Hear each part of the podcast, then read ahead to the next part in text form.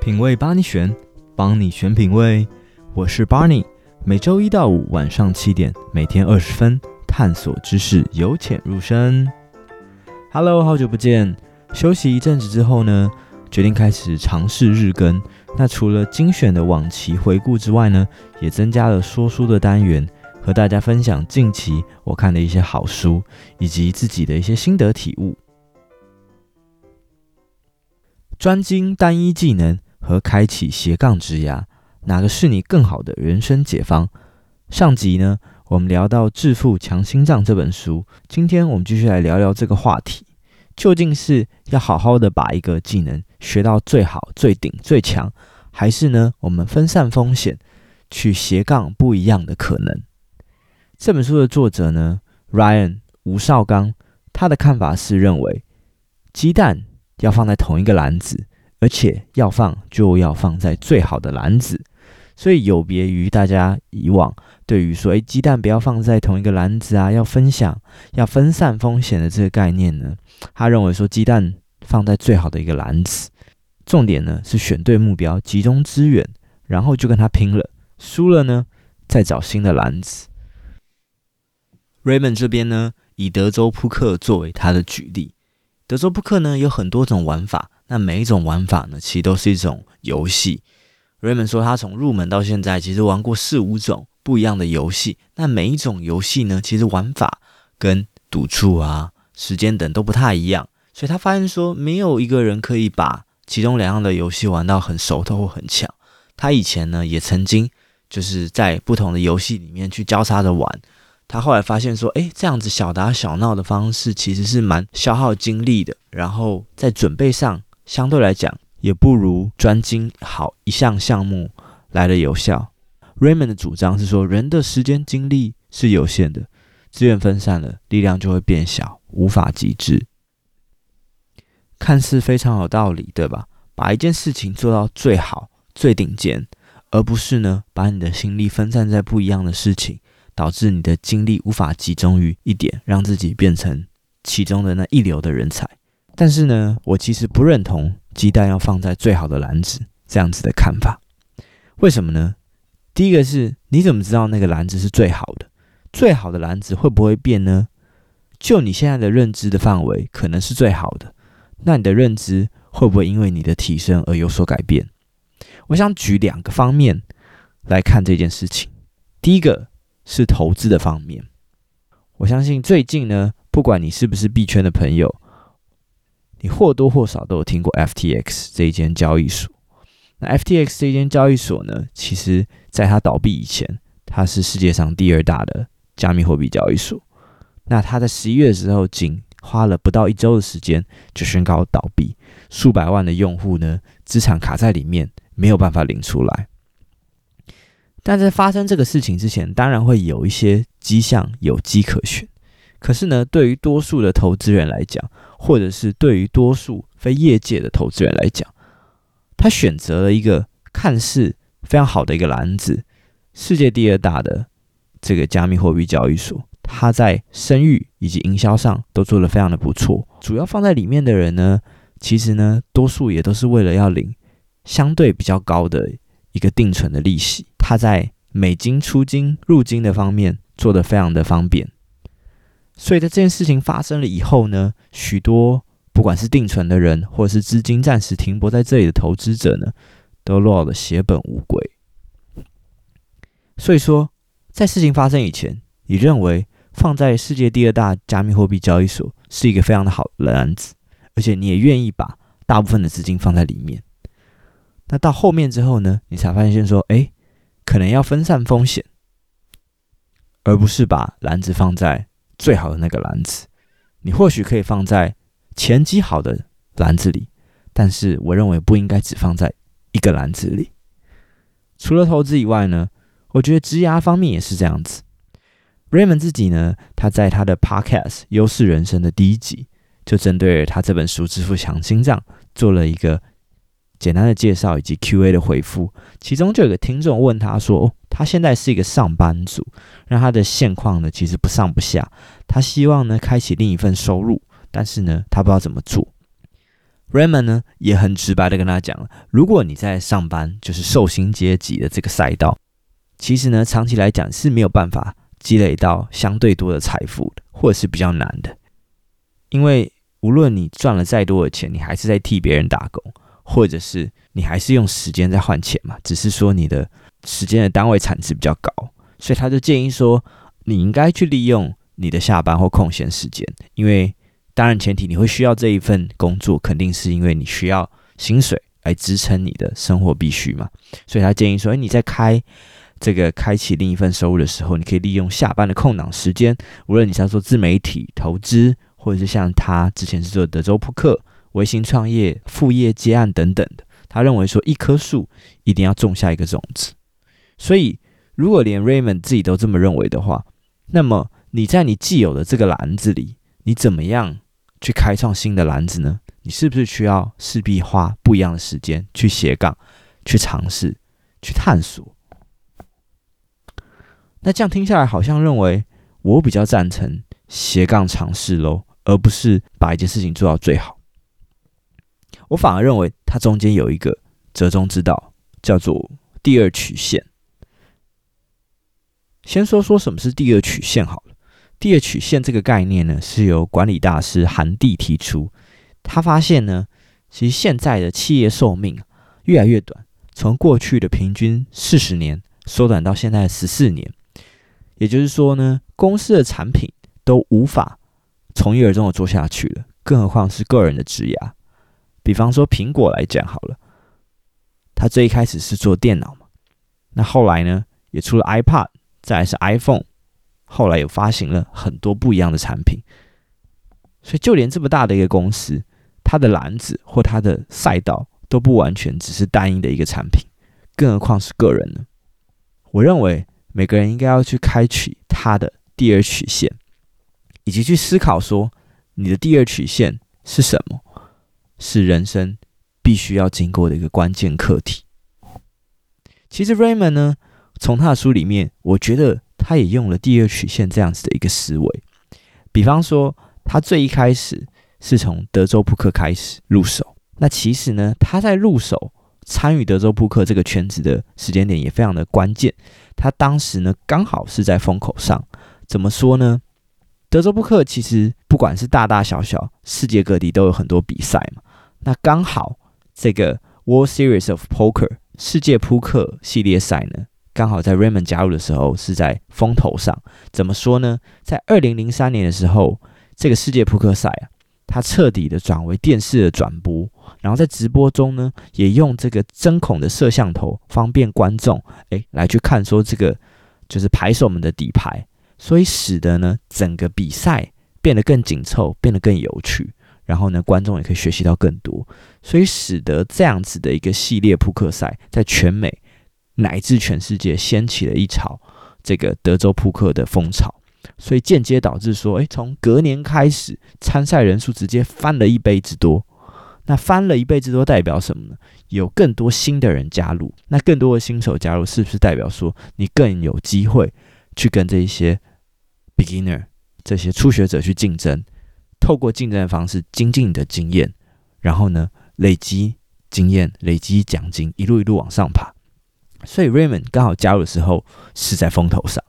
那接着呢，他的故事讲到说，在二零一九的时候，他发现说，大家开始啊、玩更多的项目是短牌。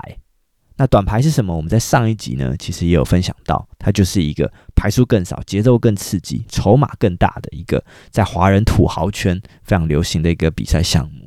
到现在，他近期他决定踏入了这个加密货币 NFT 的这个。领域成为一个投资者，甚至一个 NFT 的共同创办人。我认为，即便 Raymond 说他鸡蛋不要放在同一个篮子里，但其实呢，他也是经历了这个我们刚刚提到的第二曲线的四个阶段：学习、专精、传授、衰退。他掌握了每一个阶段的风口，在每一个项目即将衰退的时候，或即将进入成熟期的时候，他就适时的切换到下一个项目。因此，我认为利用自己的下班或空档时间去探索兴趣或可能性固然是好的。不过呢，我觉得你也要去回头检视一下你自己目前的这个第一曲线的状况如何呢？它是在一个风头上成熟期，还是进入了衰退期呢？那你的第二曲线又在哪里？除了第二曲线之外，你认为有可能的第三、第四曲线又是什么呢？透过把每一个曲线做到最好，然后呢，洞察这个先机，适时的布局你下一个曲线或下一个阶段想要做的可能是什么？我觉得这个反而是最重要的。最后，我也想分享一下说，Raymond 刚刚讲的那句话，他说呢，选对目标，集中资源，然后就跟他拼了，输了再找新的篮子。我觉得这个话呢，只说了一半，什么意思呢？因为你想，如果你集中了全部的火力放在这个篮子，你目前认为最好的篮子，但很不幸，你这个篮子坏了、破了，或者是卷款了，那我请问你，拿什么心力或拿什么资源再投注到下一个篮子呢？这件事情啊，其实从他分享的这一个故事里面，一个小故事里面，其实就可以窥探出一二。我觉得重点是什么？重点是你要去设立你尝试的安全界限，在这个范围内的受伤或是损失都是你可以接受的。扣掉这个安全界限之后，这个范围内的事情都是你可以去放手一搏尝试的。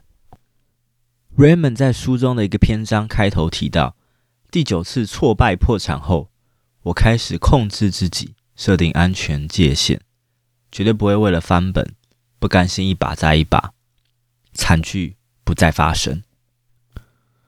当你在讶异说“哇，一个人居然可以破产这么多次”，然后仍然坚持往这条路下去走。在佩服他的坚毅力的同时，我同时也在想：Wait a minute，破产，我们大家的认知应该是资产归零，甚至变负的吧？那大三的时候，Raymond 就破产了九次，那前面的八次他究竟是怎么撑过来呢？是靠变卖资产吗？还是他有外援呢？所以他在书中就接着提到说。当他发现他第九次破产之后，他不知道怎么办，就决定呢拨电话给妈妈。然后呢，他第一句话就跟他说：“妈，我病了。”那妈妈就很镇定的问他说：“什么病？”他就说：“心理病，我赌博上瘾了，输光所有钱，银行还负债三千美金。”他原本以为妈妈会骂他，后来他就说：“好，这个钱我帮你还，但是呢，你要答应我，不可以再赌，好吗？”那这件事情就这样告一段落嘛。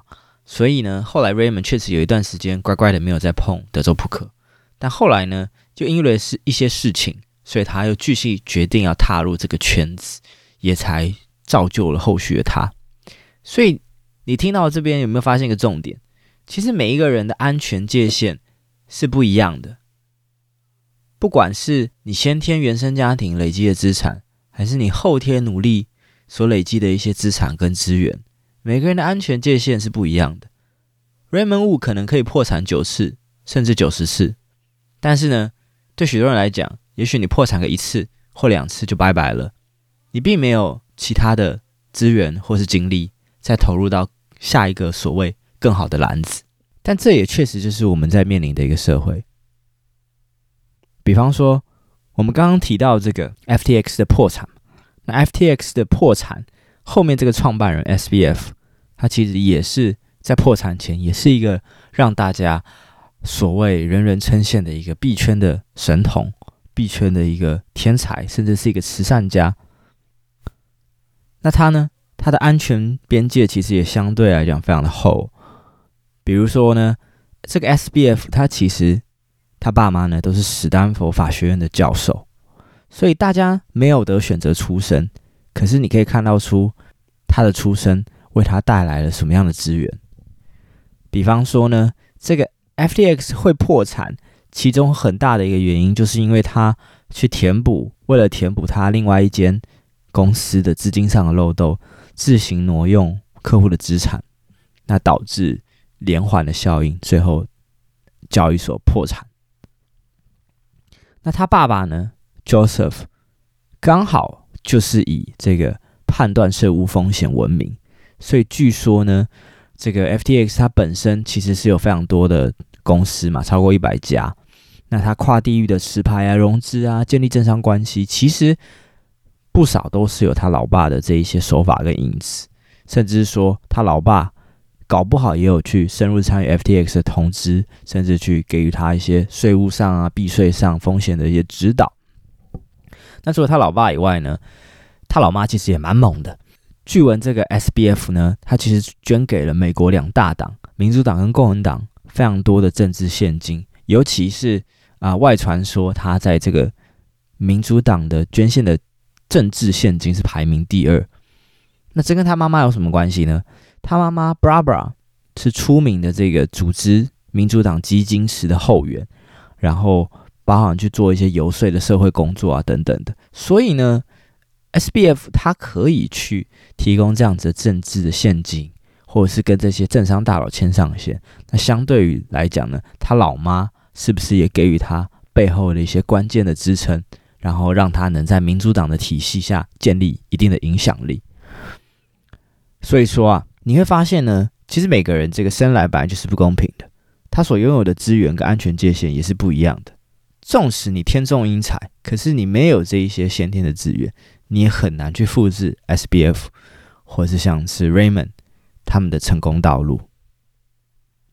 虽然现在 SBF 他这个两百六十亿的身家，号称是已经归零了，他本人说他账户只剩下十万美金，但是呢，我认为他还是可以在东山再起。Even 经历过了这么多事情，他所留下来这些影响力，以及他背后拥有的这些资源，足以让他再东山再起。这些事情非常的常见，比如说像之前前一阵子闹得轰轰烈烈这个 WeWork 的创办人。WeWork 就是一个做呃二房东的这样子共享空间的一个新创公司，那最后就是搞到破产了。这个 WeWork 创办人 Adam 呢，他现在破产了以后，他又卷土重来，募资到了百亿，然后他想做一个这样子的一个房地产的公司 Flow。所以你会发现说，尽管出现了不少质疑的声音，但你发现说，哎，最后可能还是某些人能够获得。最多的资源，让他能够放手一搏。但是讲到这边，并不是要去仇富，或者是去批判这些人，而是我想让你了解的是说，每个人可能生来所拥有的牌，或者是资源，本来就是不一样的。而鸡蛋要不要放在同一个篮子里，是你需要去思考的。如果这个篮子破了、坏了，这个风险跟结果，是你所能承担的吗？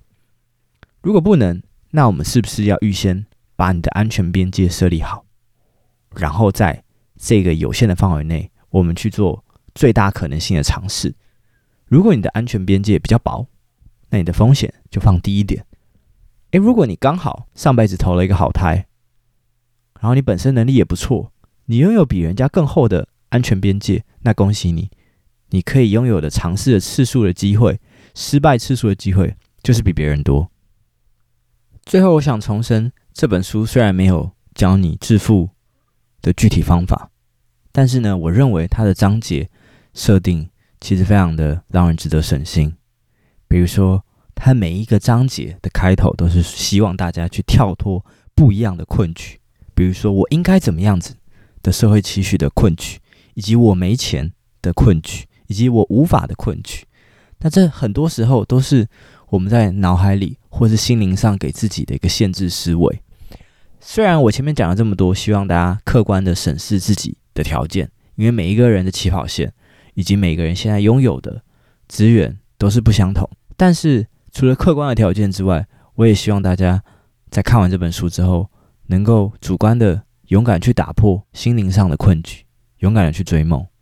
那有机会的话呢，我也会。讲一讲这个 Raymond 跟他爸爸之前合著的一本书，叫做《赌徒的教养》，来聊聊说，哎，是怎么样的家庭去创造出 Raymond 这样子传奇的人物？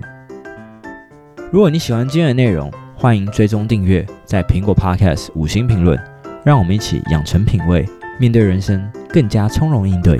拜拜。